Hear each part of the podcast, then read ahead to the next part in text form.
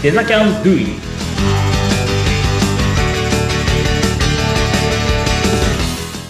デザインキャンパスの浜野です。アシスタントの相本です。浜野さん、今回もよろしくお願いいたします。はい、よろしくお願いします。さあ、第32回目を迎えます。デザイン、うんデザイン Do It ですけれども、えー今回も山下さんに引き続きゲスト出演していただきます。山下さん、今回もよろしくお願いいたします。よろしくお願いします。お願いします。いやー、浜野さん、めちゃくちゃ今までの回も盛り上がりましたからね。いやー、深いというか、濃いというか、盛りいずれ薄めたいまであるんですけどね。あまりにも濃すぎて。いやもうそれぐらい濃すぎるので、ぜひ皆さんもう一連の流れを聞いていただいて、今回を聞いていただくのがね、いいかなと。ね。かなとね、ちょっといきなりカルピスの原液をそのまま突っ込んでるようなもんなんで、ちょっとずつゆっくり、倍速で聞いたら多分何言ってるかわかんないんで、ゆっくり聞いてほしいなと。はい。最後はちょっと薄めて終わりましょうか。いやそうかはいですけど、めっちゃ濃いのが、あの、実は、今回、ポッドキャストの番組に出演していただいている山下さんご自身も、ポッドキャストの番組をご自身でお持ちなんですよね。あ、そうですね。今、あのーちょっと偉そうな番組をやってまして、あの、新ビジネス思考っていう、ちょっとかっちょいいタイトルをつけて、ビジネスはモデルじゃない集客だっていうサブタイトルをつけて、偉そうなことを語ってる番組が実はありまして、新ビジネス思考。いいはですい。よ。だからもう、今回は、ウェブに特化したお話聞いてますけども、ウェブに限らずお話しされてるっていうことですよね。そうですね。まあ、ウェブに限らず、どうやって集客していったらいいのかっていうこと。で、うんみんな、結構、こう、ビジネスを考えようとすると、う。うんん、どういう風なサービスがあったら売れそうかなとか、どういう風なビジネスモデルにしたら、うん、儲かりそうかなとか、うん。そういうことばっかり考えてしまいがちだと思うんですね。うん。で、結構そういう人に限ってありがちなのが、はい。うん、じゃあいざ始めてみたら、お客さんがいないと。うん。お客さんがいなかったらお話にならないですよね。ニーズがね、うんみたいなとこですよね。結局、最初の段階で大事なのって、うん集客、いわゆるマーケティングって言われるものだと思うんですよ。うんうんうんで、これって結構、ここまでお話ししてきたそのデザイナーの方とか、フリーランスの方とかに対してもすごい言えることなんじゃないかなって思うんですよね。うーん、なるほど。この、いわゆるそのモデルと集客っていうのを置き換えてみると、うんあのモデルっていうのはビジネスの中身みたいなものじゃないですか。内内部にあるものですよね。はい。うんで、集客っていうのは、それを外に対して発信していくものだと思うんですね。うんで、これをデザイナーさんに当てはめてみるとどういうことかっていうと、デザインのクオリティとか、ここまで話してきたスピード感とか、あ金額とか、あーデザインの得意不得意とか、こういうものっていわゆる中身ですよね。うんでここだけを鍛えていっても、うんいわゆる集客ができなかったらお客さんはいないわけなんですよね。確かに。で、すごく大切なのは、うん、すすごく大切なのはというか見てて思うのは、うん。デザイナーさんって結構クオリティ高い人多いと思うんですよ。ああ、そうなんだ。そのデザイン力あるんだったら全然お仕事できるよねっていう方はすごく見てて多いなと思っていて、まあ、ただお仕事がたくさんあるデザイナーさんってあんまりいないですよね。そこは比例しないんですね、じゃあね。してないっていうのが現状ですよね。で、本当は比例するべきだと僕は思うんです。はい。で、今、ウェブマーケティングというか、まあ、ウェブ制作の領域を見てみると、まあ、コロナの影響もあるのか、うんあの、ウェブ制作自体の需要ってめちゃくちゃありますよね。うん。ウェブサイト作りたいとか LP 作りたいみたいなお客さんって、うん、あの、大量にいるわけですよね。うん。で、ただ、うん、そういう人たちがどこに案件を振るかっていうと、制作会社に振るわけですよね。でそうすると、制作会社ってその需要量に対して供給がすごく少ないので、まあ、どこも手が回ってないっていう風な状況ですよね。で、その一方でフリーランスの人たちってこうブワッといっぱいいると思うんです。増えてるんですよね。はい。うんつまり供給側も需要側もどんどん増えてる状態で、これを一個一個マッチングさせていったらちょうどぴったり合うぐらいなんじゃないかなって僕は思ってるんです。うーん。だからデザインが高いけど集客ができてないっていう人はすごくもったいないんですよね。ああ。集客力とか、どういうふうにお客さんを取っていくかっていうノウハウさえ身につければ、お仕事っていうのは僕はたくさんあると思ってるんです。で、今日は、まあ、実際に、あの、じゃあどうやってやったらいいのってところが一番皆さん気になるところだと思うんで、うん、僕が実際にやった方法も含め、どういうふうに今皆さんがやるべきなのかっていううんことについて、まあ、一つまあ一つというか、まあ僕の方からちょっとご提案をさせていただきたくて、まあはい。これが全てではないんですが、はい。僕が思うご提案をさせていただきたくて、一個だけ多分リスナーの皆さんにここから聞いた人のためにご案内させていただくと、山下さんまだ大学生ですっていうね。今までの流れ聞いて、すごい大ベテランの、もう、だいぶ会社もセルアウトしたぐらいのね、いやいやいやいや。そういうからもやられててっていうね。うん。大学生で、うん19歳で、あの、立ち上げられて2年間で、年そう商ですね。5000万。大体今それぐらいですよね。すごい。これ、あの、自己資金から、どんどんどんどんこうね、あの、回していかれるっていう話で、なので皆さん、大学生の山下さんです、実は。はい。21で、歳。まあ、はい、すいません。僕も実績ゼロのとこから積み上げて、ちょっとずつちょっとずつ案件を重ねて今に至るので、まあその頃のことをちょっと振り返りながらお話ができればと思うんですが、まず皆さんがやるべきなのは、はい普通の制作会社みたいなところがどうやって営業してるのかっていうのを直接聞きに行くっていうことですよね。おー。これは僕は今でも続けてるんですが、うんすごく大切なのは、うん自分でどうやったらお客さん取れるかなって自分の頭の中で考えても仕方がないんですね。これはマーケティングの領域全てに言えると思うんです。うんうんもうすでにめちゃくちゃうまくいってる制作会社とかう、んゼロから始めてもうすごい売り上げを立ってるような制作会社とかってたくさん存在するはずなんです。はいはいはい。じゃあそういうところがどうやってやったのかっていうのを聞きに行って、同じように真似することができたら、多分同じように売り上げが上がりますよね。な。なぜならデザイナーさんでクオリティ高いからなんですよ。うーん。で、別にじゃあコーディングができないって言うんだったらコーダーさんにお願いすればいいじゃないですか。例えば自分で30万で案件取ってきて、自分で25万で作って5万円で振れば十分ですよね。うんうんうん。というふうにすればいいと思うんですよ。だからまずは制作会社に自分でアポを取って聞きに行くってことがすごく大切で、別に制作会社に案件をくださいっていうふうなメールを送る人が多いんですよ。でもあ案件をくださいって言っても、制作会社からしたら誰かもわからない人になんで案件をくれないといけないんだってなっちゃいますよね。そうなんだ。うんあるあるある。もったいないですよね。そうじゃなくて、制作会社にどうやって案件取れるようになったんですか？フリーランスで始めたてなんで教えてほしいですって言ったら、心優しい経営者は大体みんな教えてくれますよね。僕がもしそんなメールが来たら教えてあげたいなって思っちゃいますよね。うんそういう風にしたメールを送るといいと思うんですよ。で、聞きに行って、そこで言われたことを実際に試していく。一個一個ちゃんと自分でやっていくっていうことがすごく大切だと思うんです。だこれがまず大前提ですよね。あーあー。でその上で、まあ、それが大前提な上で、じゃあ具体的な一個一個の方法みたいなものをお話ししていくと、あうん僕はまず、あの、無料でできるものは何でもやった方がいいっていう考え方なんですね。うんうんうん。最初の頃って、要は実績がなきゃいけないし、別に利益が出てなくても売り上げを立てることってすごく大切だと思うんですよ。はいはいはいはい。実案件としてしっかりと取り組むということ。だから別にその単価とか意識せずに、とりあえず案件をガンガンガンガン無料でもいいから取りに行くっていう、あの、あー無料でできるものは全全て使って取りに行くっていう、その行動が大切だと思っていて、はい。例えば、あの、僕が一番最初にやったやり方は、あの、まあ、いろんな経営者交流会とかに、なんか自分の名刺みたいなものを作って、で、いっぱい挨拶に行って、それで一人一人アポを取ってどんな仕事してるんですか？って言って、お話をして、で、そこからいろいろいろ引き出して、で、たまにウェブサイト作りたいみたいなお客さんがいたら、あ、じゃあうちで作りますよ、というふうな感じで営業をかけていく。これ別にお金かかんないですよね。経営者交流会なんて別にかかっても1万とかそれぐらいですよね。5000円とか1万とかくらいで取れちゃうわけじゃないです。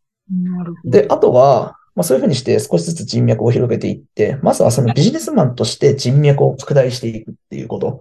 で、この人脈をしっかりと構築していくっていうことが、まず一つすごく大切なのかなと思うんです。うんまあ、そのおかげで、今でも僕の会社では結構その紹介で、あの、時折 DM が届いて、メールが届いて、山下くんこんなの作れますかというふうに、あの、相談を受けることが多いです。でこれは僕は創業当初からずっと人脈を拡大し続けてきた結果なのかなっていうふうに僕は今では思ってるっていうふうな感じですね。まあ、あとは、うん、これは意味あるのかないのかちょっとよくわかんないんですが、あの、クラウドソーシングって言われるようなもので、とりあえず営業をかけてみるっていうのも一つた、一つ、あの、策の一つであるんじゃないかなと思うんです。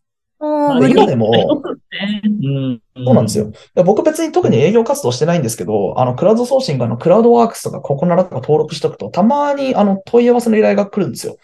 作れますか？みたいな。これ、あの、こういう制作してほしいんです、みたいな依頼が来るんですよね。まあ、登録してとりあえずちょこちょこ活動しとくだけで仕事が来るんだったら、とりあえず動かしとくのはいいのかなっていうふうに思います。無料だしっていうことですよね。そうですね。お金かからないんで、まずはやってみた方がいいんじゃないかなっていう。なるほど、なるほど。確かに経験値もね、大いに越したことはないわけですもんね。おっしゃる通りですね。で、まあ、この前、人脈を拡大していったりとか、クラウドソーシングでちょこちょこ案件を取っていくっていうのが、まあ、まず無料でできるところで、パッと思いつくところなのかなっていうふうに僕は思うんです。で、あと、これ実際僕もやったことないんですが、僕がもし、あの、デザイナーだったらやってみるなって思うことが一つあって、これ別に僕のアイデアじゃなくて、なんかどっかの人がなんか言ってたのをちょっと今思い出したんで話してるんですが、はい。あの、例えば、ウェブサイトとか見てると、ちょっとクオリティの低いホームページとかが時折出てくるじゃないですか。はいはいはい。まあまあまああります。はいそういった会社さんに、まずデザインを作った状態で、こういうものが作れますと。いうふうな感じでメールするのはどうなのかなっていうのが思うんですよね。その会社さんのホームページをもうリニューアルした、デザインをリニューアルしちゃって、うんあと一週、あのーこのホームページをもう作りましたと。もしよかったら買ってくれませんかっていう。例えばそれとかを10万とかで売れば、別にデザインするのなんて自分でやってるんでお金かかんないじゃないですか。でそれが例えば10万で売れてめちゃくちゃクオリティ高いホームページとかだったら、お客さん買ってくれますよね。別に10万でめちゃくちゃボロいホームページがすごい綺麗なホームページになるって言ったら、まあ、10社送ったら1社ぐらいは買ってくれるんじゃないですかね。ああ、ほうほうほうほうほう。もし暇な時間があるんだったら僕はそれやるかなって今でも思ってるんですよね。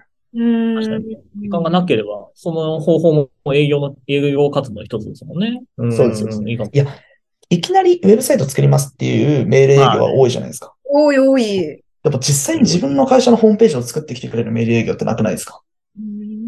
ない、ないですね。びっくりします僕はこよね。結構面白いんじゃないかなってちょっと思ってるんで、あのー誰かテストしてくれないかなっていうふうに僕は勝手に思ってます。ちょっとうちでやってみようかな、それ。面白いかもしれないですよね。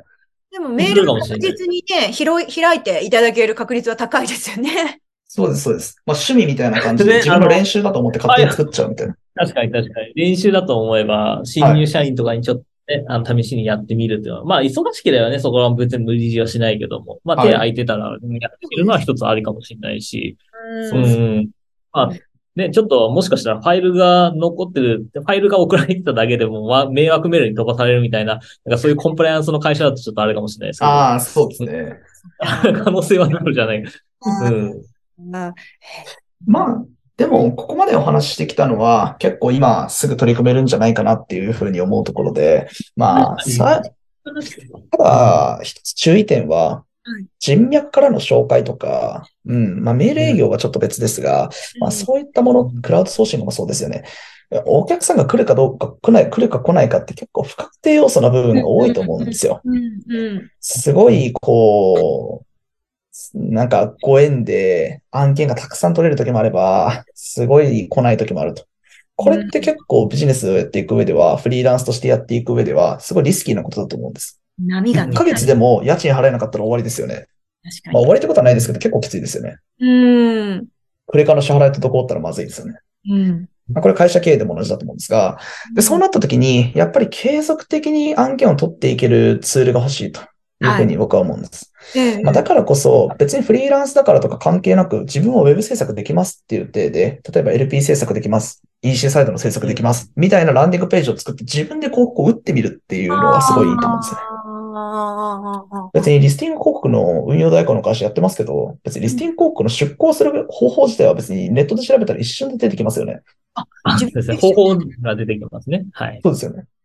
もうそれで別に自分でやってみて、自分でテストしてみて、で、それでリスティング広告どういうふうに運用したらいいかとか、っていうのを自分なりに学習しながら自分なりにやってみて、それを最適化していくっていうのはすごくありなんじゃないかなと思うんですよね。まあ、リスティングでもメタ広告でも何でもいいと思うんですが、うんうんうんうん。僕は創業当初からリスティング広告で集客をしていって、それを今でも最適化しているので、まあ、リスティング広告からは定期的にお客さんが入ってくるっていう状況はずっと継続できてるっていう風な感じです。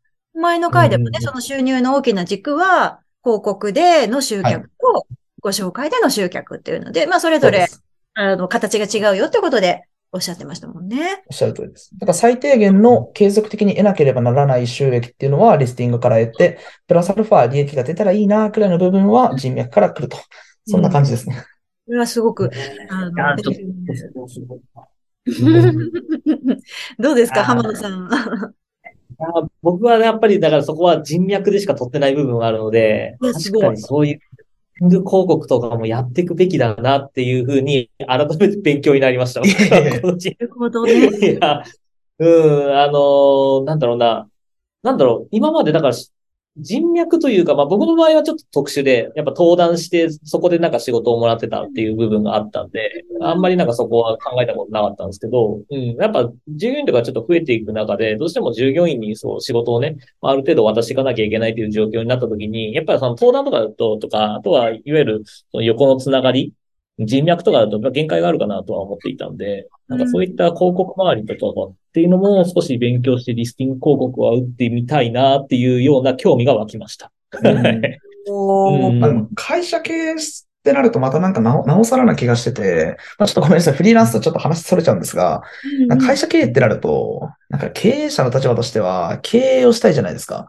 だから僕はできる限り属人性を排除したいなっていうことばっかり考えてるんですよね。だからこそずっと広告を最初からやってるっていう。そういうことですよね。うんうんうんうん。別に広告だったら入ってきたのをうちのディレクターが営業していって取ってくればいいじゃないですか。別に僕の人脈なんてものは必要ないっていう。おーまあ、一つあるのかなっていう気がします。確かに確かに。そうなんですよね。うん、属人化するとその人がもし倒れた時にどうすんのってなっちゃいますからね。うんうん。いわゆる回んなくなっちゃうんですよ。